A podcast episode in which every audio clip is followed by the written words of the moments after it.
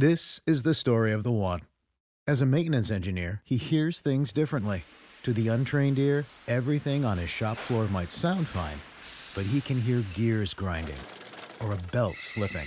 So he steps in to fix the problem at hand before it gets out of hand. And he knows Grainger's got the right product he needs to get the job done, which is music to his ears. Call, clickgranger.com, or just stop by. Grainger, for the ones who get it done.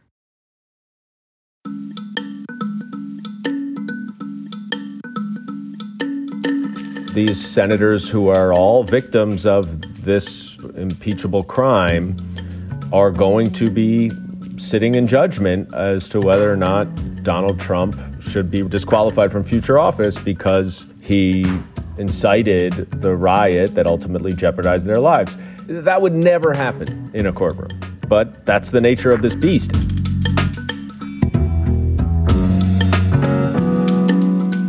Hi, and welcome back to Amicus. This is Slate's podcast about the courts and the law and the Supreme Court and the rule of law.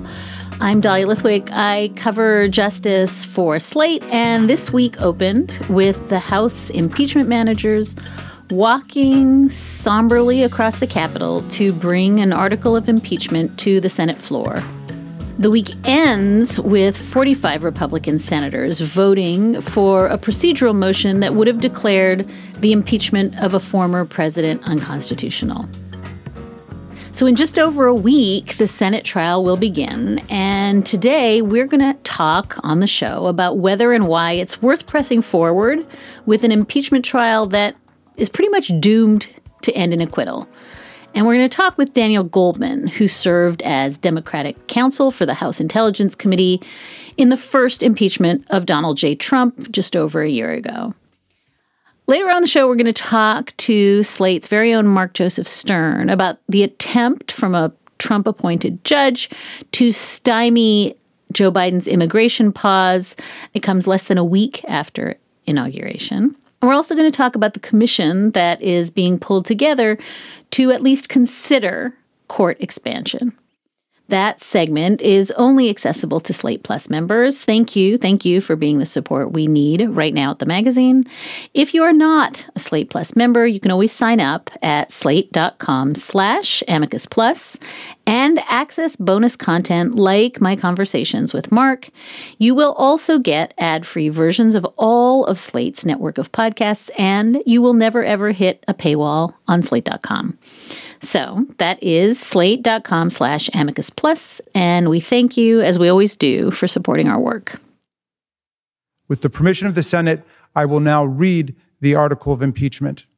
House Resolution 24 in the House of Representatives, United States, January 13th, 2021.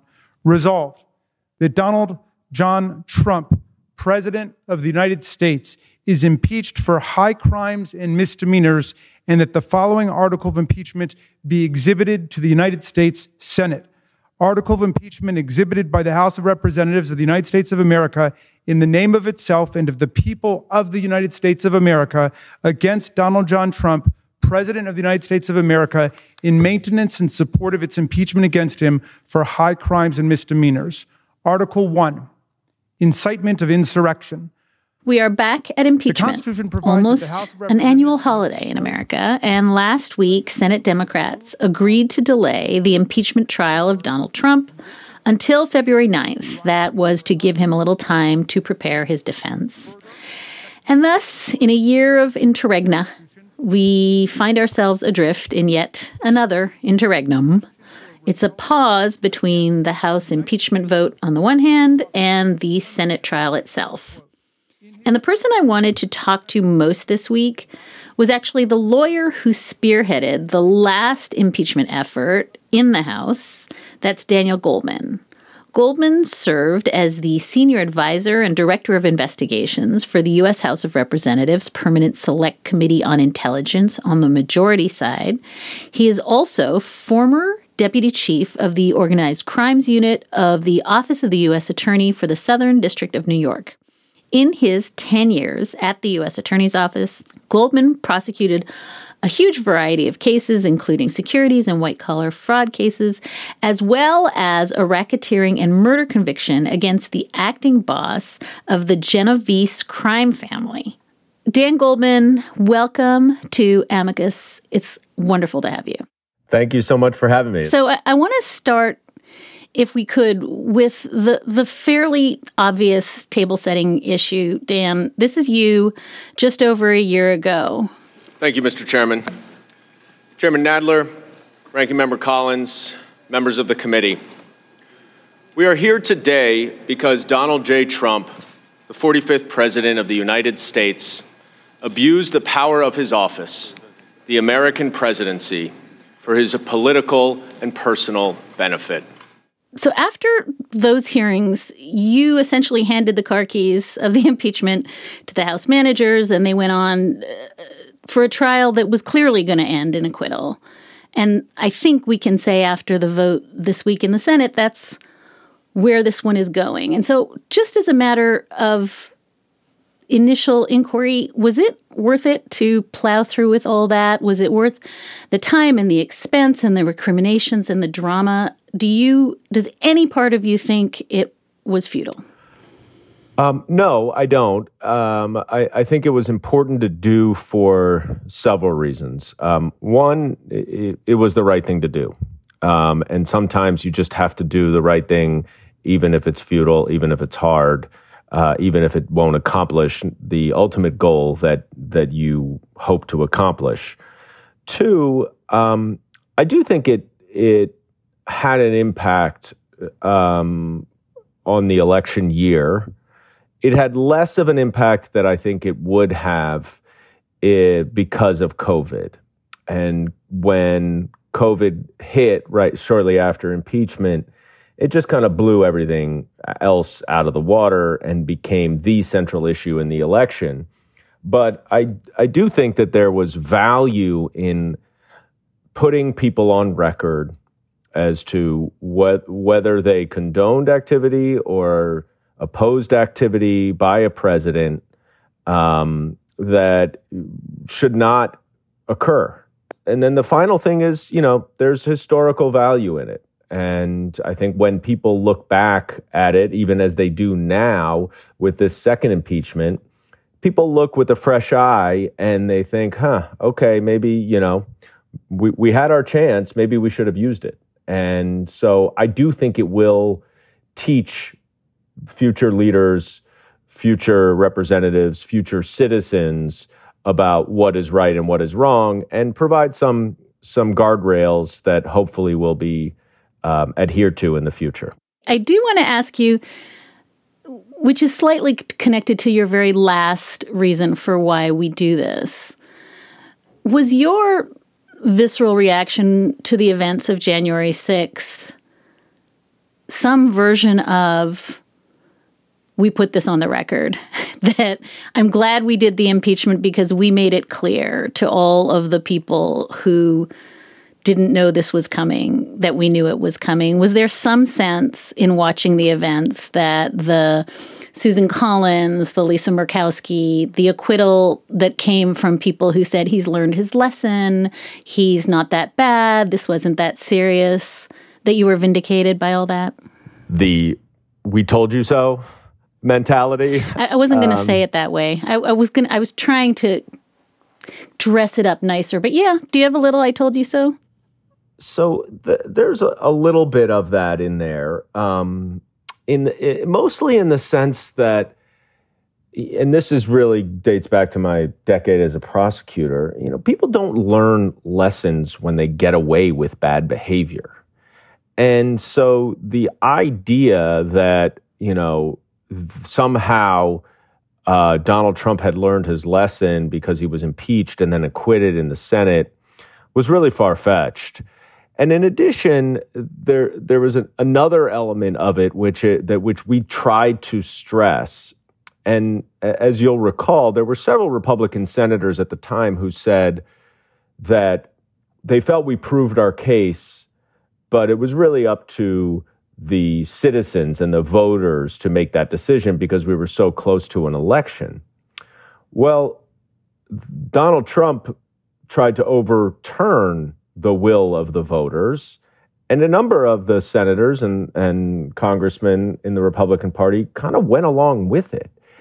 And that to me was um, even beyond the pale of anything that we foreshadowed. And Adam Schiff, I think, did a brilliant job of, of trying to make that case that, you know, this is not just about this particular case. This is about a human being who would do something like this and will continue to do something like this.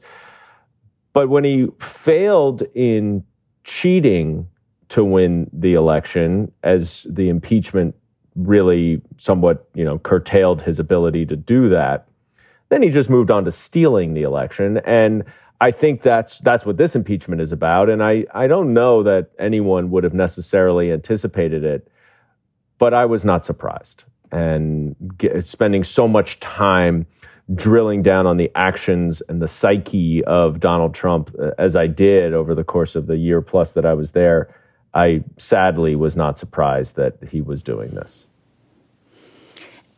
Dan, I spent a couple of days watching your game tapes and and one of the things that I really noticed watching your opening statement in the House just over a year ago is that you were trying to tell a, a, pretty complicated legal story. And there's a lot of names, and there's a lot of Ukrainian names, and there's a lot of players, and there's a quid pro quo, but maybe there's no quo. And you're talking about a pretty elaborate conspiracy.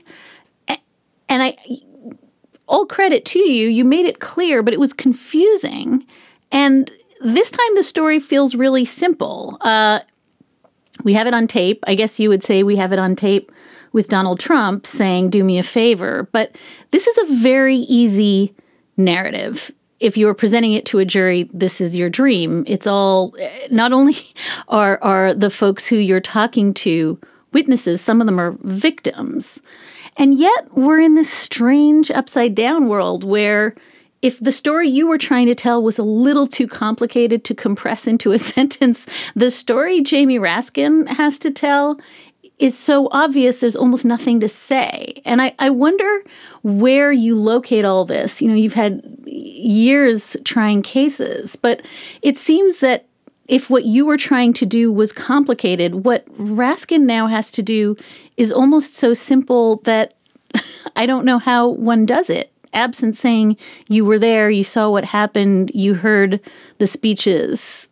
It's a really huge gulf between the alleged actions then, the alleged actions now. You make a very good point. There's a huge gulf. I mean, w- one of the challenges that we had um, was to to reach people who would have no idea where in the world Ukraine is, um, would not understand why it's at all relevant to us, why we care. Um, there was there were a lo- there was a lot of sort of groundbreaking material that we had to convey. That and this is the polar opposite. I mean, everyone witnessed the Capitol building, our you know quintessential democratic building where our government resides, our federal government resides, uh, was stormed and you know was ri- there was rioting and mobs and murder and killing and people dying and injured. It is so tangible and so real from the video that um, you you raise a very good point. You know, if I were putting this case together, though, I would keep in mind that a lot of the senators and certainly a lot of the American public has not spent a lot of time with the video.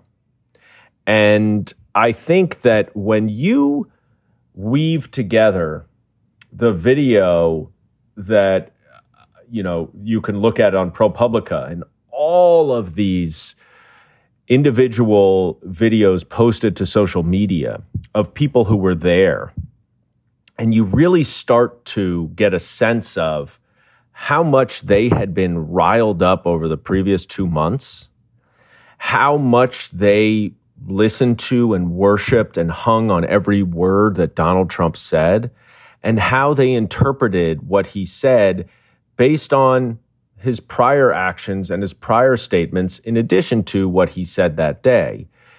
You you know there will be i think a really compelling case that you can put together um, in a succinct way but a powerful way that will remind the senators what how they felt that day but can really i think reach the public. And so, yes, it, it's it's not a complicated legal case. It's it's not a you know the the bare the the core facts are not that complicated, but you've got to really show, I think, the emotional aspect. You have to convey the emotions that those senators felt that we should all feel as citizens as we watch our our lo- location of government and a sacred process of certifying the vote and having a peaceful transfer of power, which is the most fundamental democratic norm and value that we have under attack. And so, you know, we're we're further removed from it. You're you're right that we've now extended this two weeks, in part for Donald Trump to be able to mount a defense, in part for the Senate to be able to do other business. But if it gets further and further away from January 6th, those emotions kind of ebb a little bit. And I think the key for Jamie Raskin and the House managers will be to trigger those same emotions that the senators felt and put them in the average American person just watching on television. We'll be right back. This is going to seem like a nitpicky criminal law point, but I want to make it because I want you to respond. It, it seems to me and and let's stipulate there's no case to be made right? This is the same as last year. We don't have to say this was incitement. We don't have to say this doesn't need to map on to any theory. At the same time i wonder if the more we see evidence what you're describing really clear, coherent evidence that this was planned for a long time, that there was a lot of money involved, that this was going to happen. Does all of that work to somehow absolve the president? In other words, the more it looks like this was in motion for months, and that other people were ringleading, and that this was not a spontaneous outpouring that was effectuated as a result of something that Donald Trump said or that Rudy Giuliani said earlier that day on the 6th. This had nothing to do with them because this was going to happen anyway. Does that in any way weaken the impeachment case? No, I think it strengthens it. I think if you could show definitively and conclusively that Donald Trump knew of the very public premeditated plans for protesters to storm the Capitol, and he went out and said what he said anyway. I, I think that's a I think that's a pretty strong criminal case, and I think it's much more of an open and shut case here. I think Donald Trump's defense is going to be I said peacefully, I didn't know this these plans were in the works. Um, and there may not be evidence that he did know to refute that. And so the fact that this had been in the works for so long, and then he went out, notwithstanding that, and whipped the crowd into a frenzy and encouraged them to fight makes it worse because you don't have that defense of, wow, I didn't know this was where it was going to go. If I did, I certainly would not have, you know, spoken in that way, and that's not what I had. That's not what I intended. So, I, I, I don't think the fact that this was a two month long scheme to overturn the election is helpful to Donald Trump.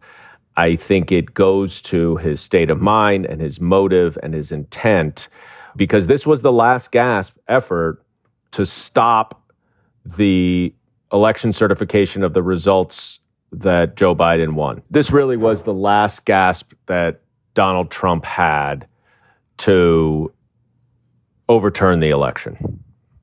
You've just made this very eloquent observation, which is really all you need to do is roll the tape. And you need to create, recreate that visceral sense of fear uh, that presumably these senators were feeling, right? They're crouched under desks, they're hiding in underground spaces.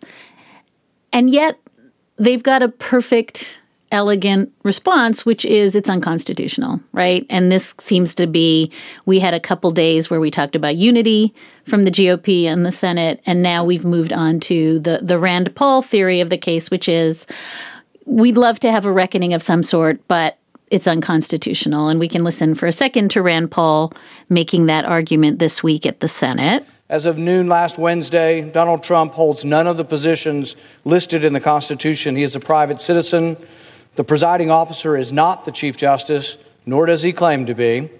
His presence and the Chief Justice's absence, Chief Justice's absence, demonstrate that this is not a trial of the president, but of a private citizen. Therefore, I make a point of order that this proceeding, which would try a private citizen and not a president, a vice president, or civil officer, violates the Constitution and is not in order. So, this I guess leads me to this inevitable question, which is we're going to do the same thing we did last year in impeachment, where we have two arguments that never meet in the middle. We have a facts, truth, reality, accountability argument that comes from the Democrats. And then we have this process argument from the Republicans, just saying, wish we could engage, can't engage, unconstitutional. We're not even going to talk about what happened. And in that sense, it does feel like Groundhog Day to me, Dan. It feels like this is a setup in which they've made it plain that they're just going to blinker themselves from the effects of the case that you're suggesting Jamie Raskin put on.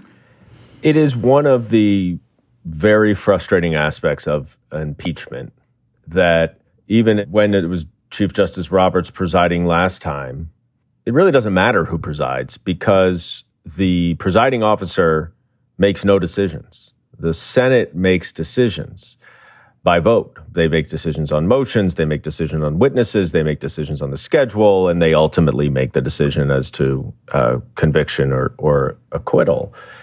And so you know, we had a vote on this. I mean, well, we didn't actually have a vote on the substance. It was a motion to table. But if we were to have a vote on it, this theory, which uh, the the vast preponderance of the evidence, far more than the preponderance, but the, the, the weight of the evidence is, I think, pretty clear that the Rand Paul theory of unconstitutionality is incorrect. So, but there's no judge to make that decision. In, in, in an ordinary trial, you would make this argument to a judge. The judge would weigh the, the weight of the evidence. You'd have to present evidence. You'd have to present law. And then the judge would make a decision, and that's the decision. And then you move forward based on that decision. Well, we had a decision on Tuesday, and we probably will have a more fulsome discussion about this when the trial begins. There's no judge to say, you're wrong, Rand Paul and 45 Republicans so then, well, then you hope, okay, there's a vote. So there's a vote of 55 to 45. Well, you made the claim, you lost. Let's move on. But what's going to happen is that they're going to, they, the Republicans, a number of them, I'm certain, will cite the unconstitutionality of this process as a reason why they are voting to acquit. And that is I think, a real sad aspect of the inherent nature of an impeachment trial as opposed to a courtroom trial. That you just don't get that satisfying result that you would like to have.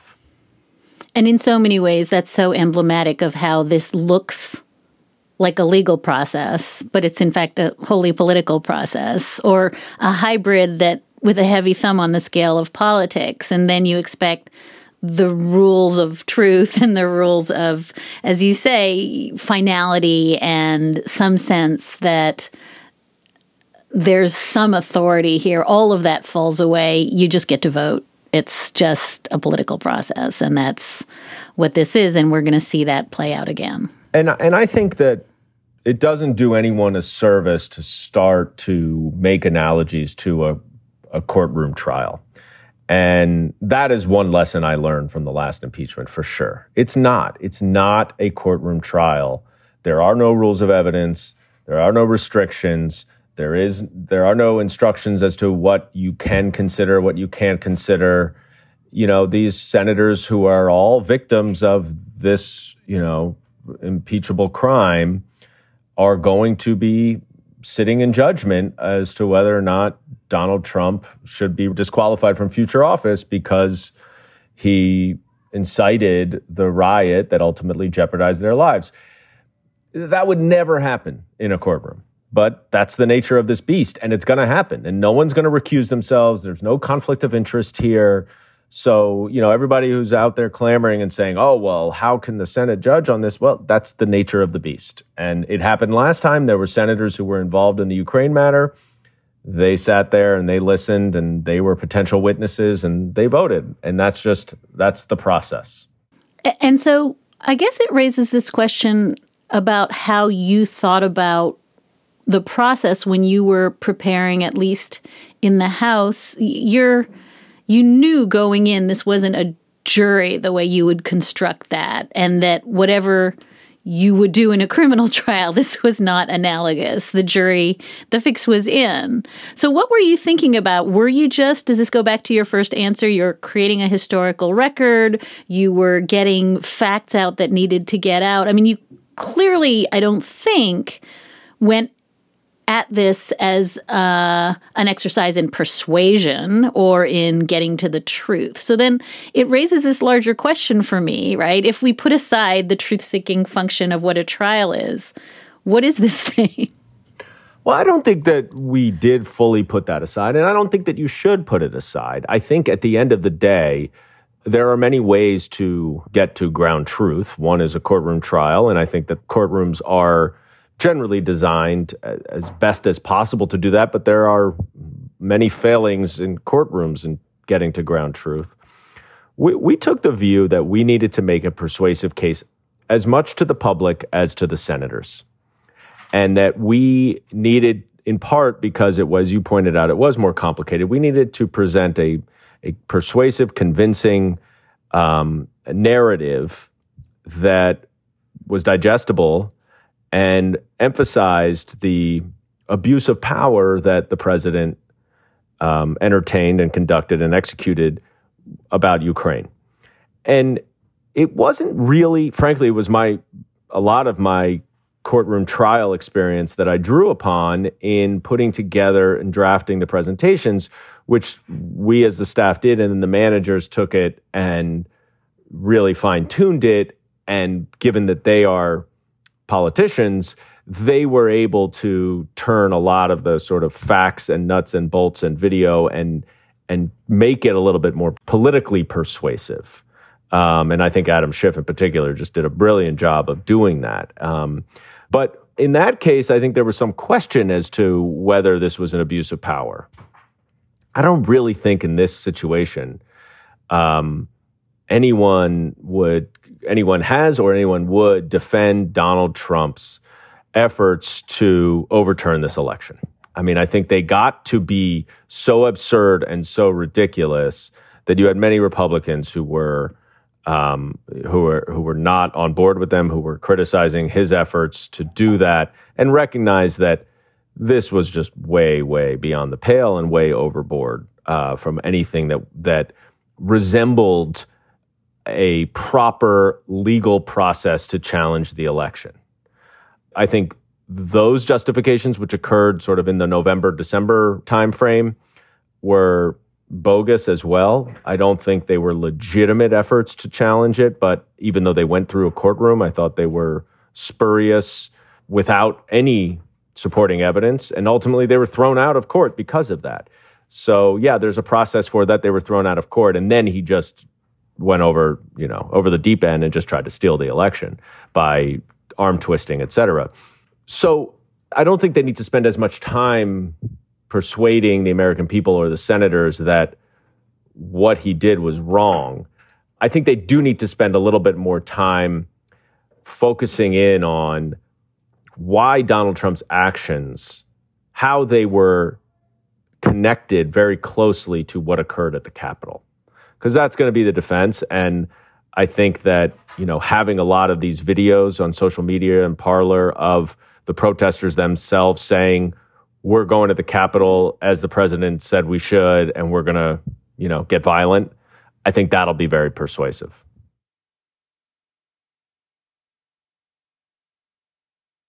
Let's return now to our conversation with Daniel Goldman. He's former lead counsel in the first House impeachment inquiry of Donald J. Trump. He's also former senior advisor and director of investigations to the House Permanent Select Committee on Intelligence, and he served as assistant U.S. attorney in the Southern District of New York from 2007 to 2017. So, Dan, one of the reasons I really wanted to talk to you is I can't help but want to mine your experience in these big mob prosecutions because I feel as though there has to be some interesting nexus for you watching this between what I imagine every mob conversation is, right? Like, I'm not asking you to break his kneecap. You know, like this, what we talked about last time on the show about stochastic terrorism, about the use of language to uh, get results even without the direct ask, which um, I, I, realize I've watched way too much Tony Soprano, but I do feel like this has to be some kind of through line for you about these claims that he didn't exactly say when he said, you know, we're all going to march to the Capitol, uh, when he said, you know, everybody come to DC and get wild, that he wasn't exactly certainly for First Amendment purposes, inciting. And I wonder if if I'm just being fanciful when I say, does this in any way rub along with your experience in thinking about how people who are in charge get other people to do things without directly asking them to do it and how you make that case? A hundred percent, and it, the parallels of Donald Trump to mob bosses are r- rampant, are just overflowing. Um, you know, I, I think back to what Michael Cohen testified about in in the House when he said that you know Donald Trump doesn't say anything directly, but he makes himself understood to the people who are closest to him, and that's exactly what mob bosses do. They don't say, you know, hey buddy, please go kill this person. They say, you know, do me a favor or you know what to do. Take care of this for me. And that is intentional, right? I mean, that's to protect themselves from getting caught. And that's exactly what Donald Trump's defense is going to be. I, I said peacefully. I said peacefully. It's like, yep, you said peacefully. And you also said a lot of other things that were both implicit and explicit in directing the mob to do exactly what they did. And this is why those social media videos are going to be so important is what did the protesters understand Donald Trump to be saying? They understood him to be encouraging them to storm the Capitol. And that is that's really what you need to know. You know, it's not a function of what the actual words are, it's what the understanding of those words are. So there are a number of parallels to the last four years to mob cases that I prosecuted, and including that one that you referenced at the top, the acting boss of the Genovese family. He used to meet, one of the best pieces of evidence we had in that case was a photo of a laundromat in the Bronx. There was a total nondescript laundromat. And that's where he would meet with anyone who he wanted to meet with. And he would do a traditional walk and talk in front of it. And we had four different witnesses in the trial, none of whom knew each other who all identified that laundromat as where they met with him to do a walk and talk so that they would not be overheard by a wiretap or other surveillance. And that they would testify, and they did testify, of course, like all mob bosses. He didn't give direct, explicit instructions to kill someone, but he made it clear that he wanted someone to be killed. And, you know, Donald Trump, I'm not at all saying that he intended for, for anyone to be killed, but I think that he absolutely intended for the joint sessions certification of the Electoral College to be impeded and delayed. And that was his goal. And that the longer it could be delayed, that the more opportunity there was to try to t- twist some arms and do something to get in the way of the certification of the election because this was the very last step. And that's what he wanted to get done. And he conveyed that message um, I think, very clearly, even if not explicitly.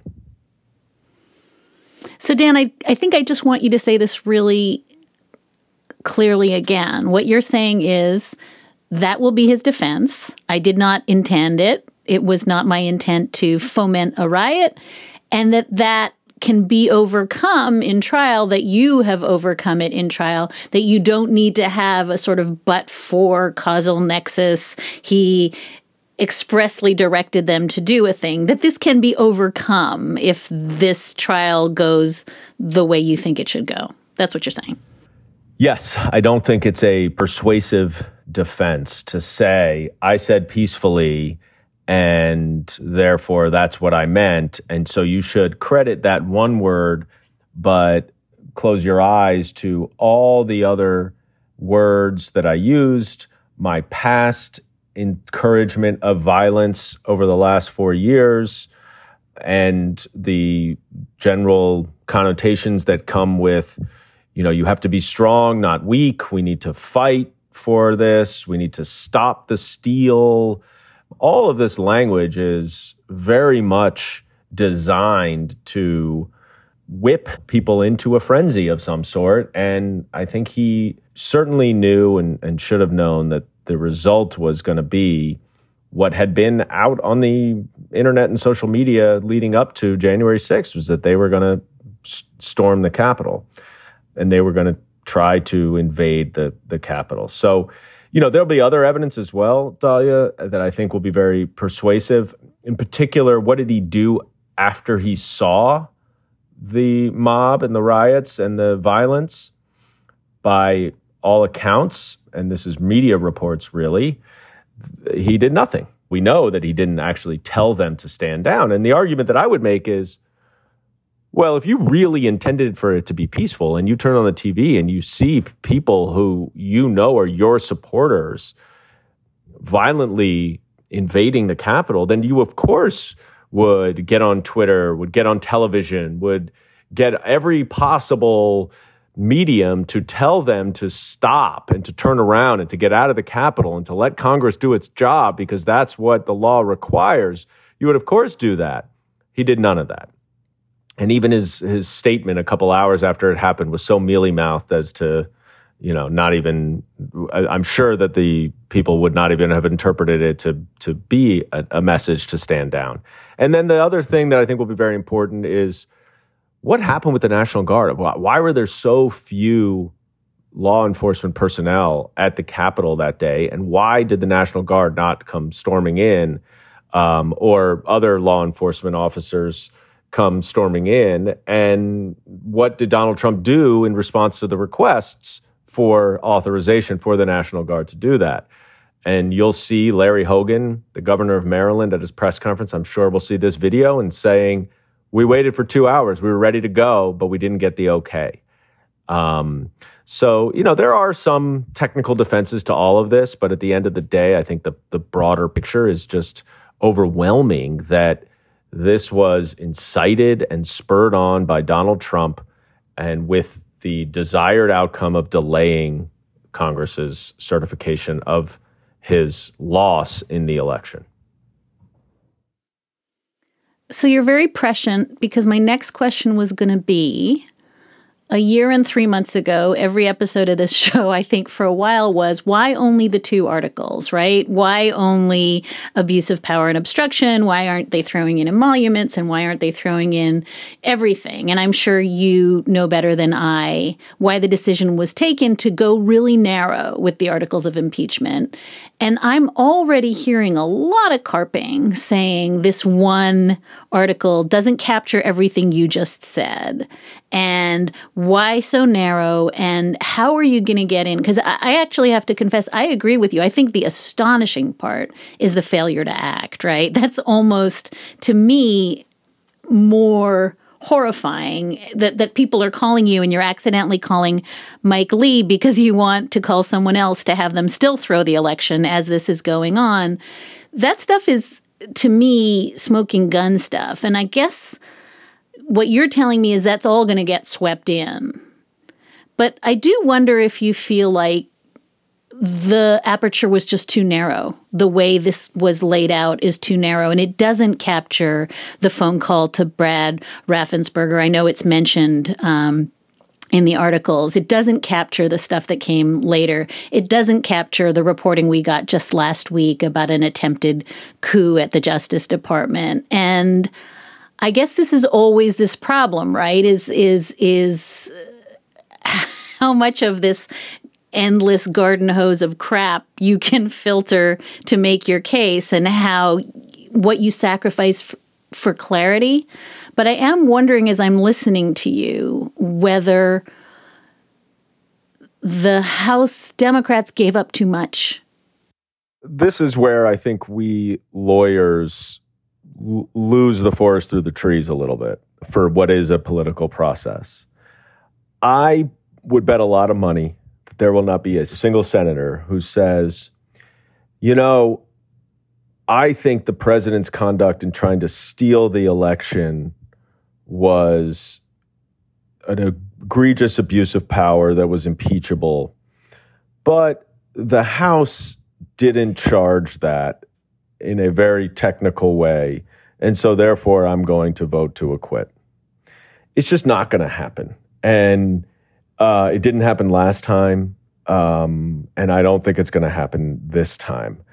I think that the article is drafted sufficiently broadly by sp- specifically referencing the Raffensperger call, um, but to include that conduct, the type of of conduct that was designed to essentially overthrow an election, overturn an election, um, and then it will focus, you know, it will culminate with the climax of January 6th. But January 6th and inciting the insurrection, the the evidence you're talking about about the after uh, after the speech part where where you're saying that it's the smoking gun, um, that of course goes to his state of mind and what he intended at the riot. So that would be included in a criminal trial for sure. And it would clearly also be included in the Senate trial because everything is included in the Senate trial. Last time around, I spent hours and hours discussing and debating how to draft the articles, whether to include other conduct or not. That was a tougher case. I mean, look, there were multiple different ways you could charge the Ukraine affair. And then there were other episodes of misconduct that could have been included. The Mueller obstruction is the the one that was sort of last left on the cutting room floor. And there were a lot of reasons for that, including that a lot of the frontline House Democrats did not support the Mueller obstruction article and probably would not have voted for it. But we did include that obstruction as a pattern and practice in the actual Ukraine obstruction article. So it, what the conduct was included, and we spent some time discussing the pattern and practice of related to the Mueller investigation in the last impeachment trial. But at the end of the day, here, you know, I don't think anyone is going to drill down into the weeds of what incitement is or what it isn't, and whether or not you know Donald Trump technically met the elements of this crime at the end of the day, you're going to have to draw a direct line from Donald Trump to the actions and effects that occurred at the Capitol. And if you can do that persuasively, then you've made your case. I feel like we have to talk about the one thing we haven't talked about, which is really profoundly different from the first impeachment, and that is Republicans. as as I'm talking to you, we have Republicans who are insisting on carrying guns, who are refusing to wear masks. We have certainly allegations, Dan, that there are Republicans who were in some ways helping uh, some of the rioters, certainly some Republicans who were tweeting the locations of people.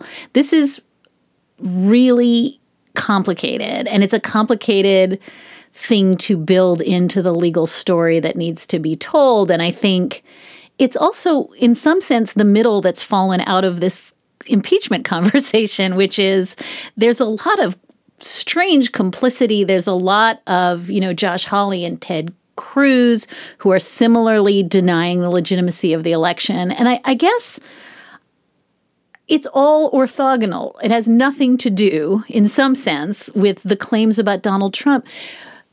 But I feel like I don't quite know where to put it in terms of causation, in terms of accountability. And I wonder, I'm sure you've thought harder about this than me, but I feel as though I don't know how to fold it into the formal impeachment trial that's coming. And yet I feel as though for the national conversation to hive all of that off and not included in this conversation really would be a missed opportunity. So I'm not even quite sure what the question is. I guess I'm saying Republican collaboration, colon, discuss. I agree that it needs to be addressed, but I am hesitant to say that it should be addressed at the impeachment trial. And I think that you run the risk of veering off course. And so there's, while, you know, we just had a conversation about the articles themselves and whether they should be narrowly tailored and, th- and narrow and thin or whether it should be everything. You know, it's a, it's sort of a similar conversation when you're talking about presenting the evidence. You can present whatever evidence you want, but what does it get? You know, if you want to be focused on Donald Trump and what his role was, which is really what this impeachment trial is about. I think you will get Republicans back up if you start to lump Donald Trump in with every Republican.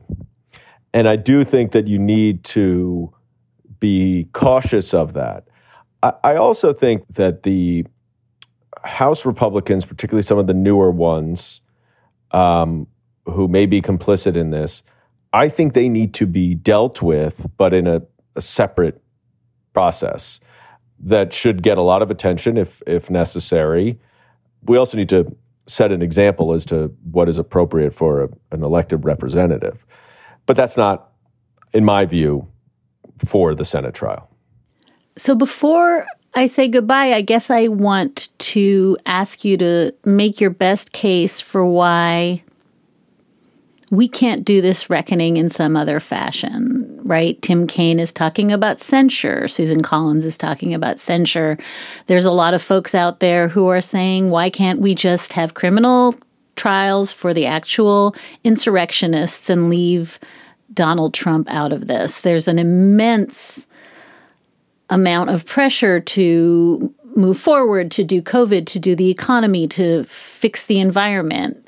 Uh, this is expensive, it is time consuming.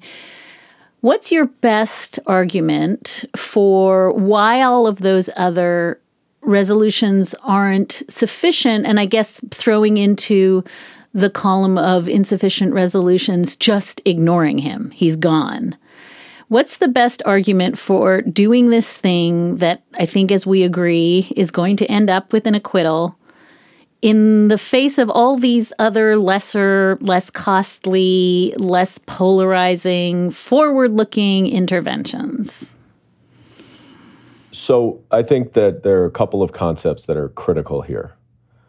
Um, one is deterrence, one is a moral compulsion within our democracy to lay down a marker that this kind of anti democratic authoritarian conduct will not be accepted in the future. And finally, you got to put everyone on record as to whether they think this kind of behavior is okay or it's not okay. And, you know, the greatest metric to hold anyone accountable is what we saw actually in November, and Donald Trump was voted out of office. That is ultimately, you know, the greatest threat that every politician has. And if Donald if if Donald Trump is gone, he should never be able to run again because of his conduct. But it's also a message to anyone else, not just Donald Trump, but anyone else who's considering doing something like this in the future, that if you do, it's been done before, you will be swiftly removed from office. And so there is a measure of accountability, there's a measure of justice, and there's a measure of deterrence to ensure that this doesn't happen again. And then the final point is there's a message to the world that we need to send, which is that what happened on January 6th is not what our country is about. And we have taken action to isolate the individual primarily responsible for it and disqualify him from ever serving again. Daniel Goldman served as the senior advisor and director of investigations for the U.S. House of Representatives Permanent Select Committee on Intelligence on the majority side. He's also former deputy chief of the Organized Crimes Unit in the Office of the U.S. Attorney for the Southern District of New York. Uh, you can see him all over your TV, but this was oh so very much the deep dive I needed that couldn't have happened in three minutes. So, Dan, thank you for your time. I'm glad you're well, and I hope you will come back someday to talk about prosecutions of Trump in the after times, because I think you probably have lots to say about that too. Thank you for being here. Thanks so much for having me, Dahlia. It was really a pleasure. And that is a wrap for this episode of Amicus. Thank you so much for listening in, and thank you so much for your letters and your questions and your feedback. You can keep in touch with us at amicus at slate.com, or you can always find us at facebook.com slash amicus podcast. Today's show was produced by Sarah Burningham. We had research help, ample copious research help from Daniel Maloof.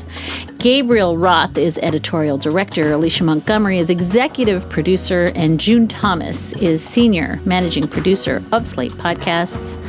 Thank you for listening. We will be back with another episode of Amicus in two short weeks.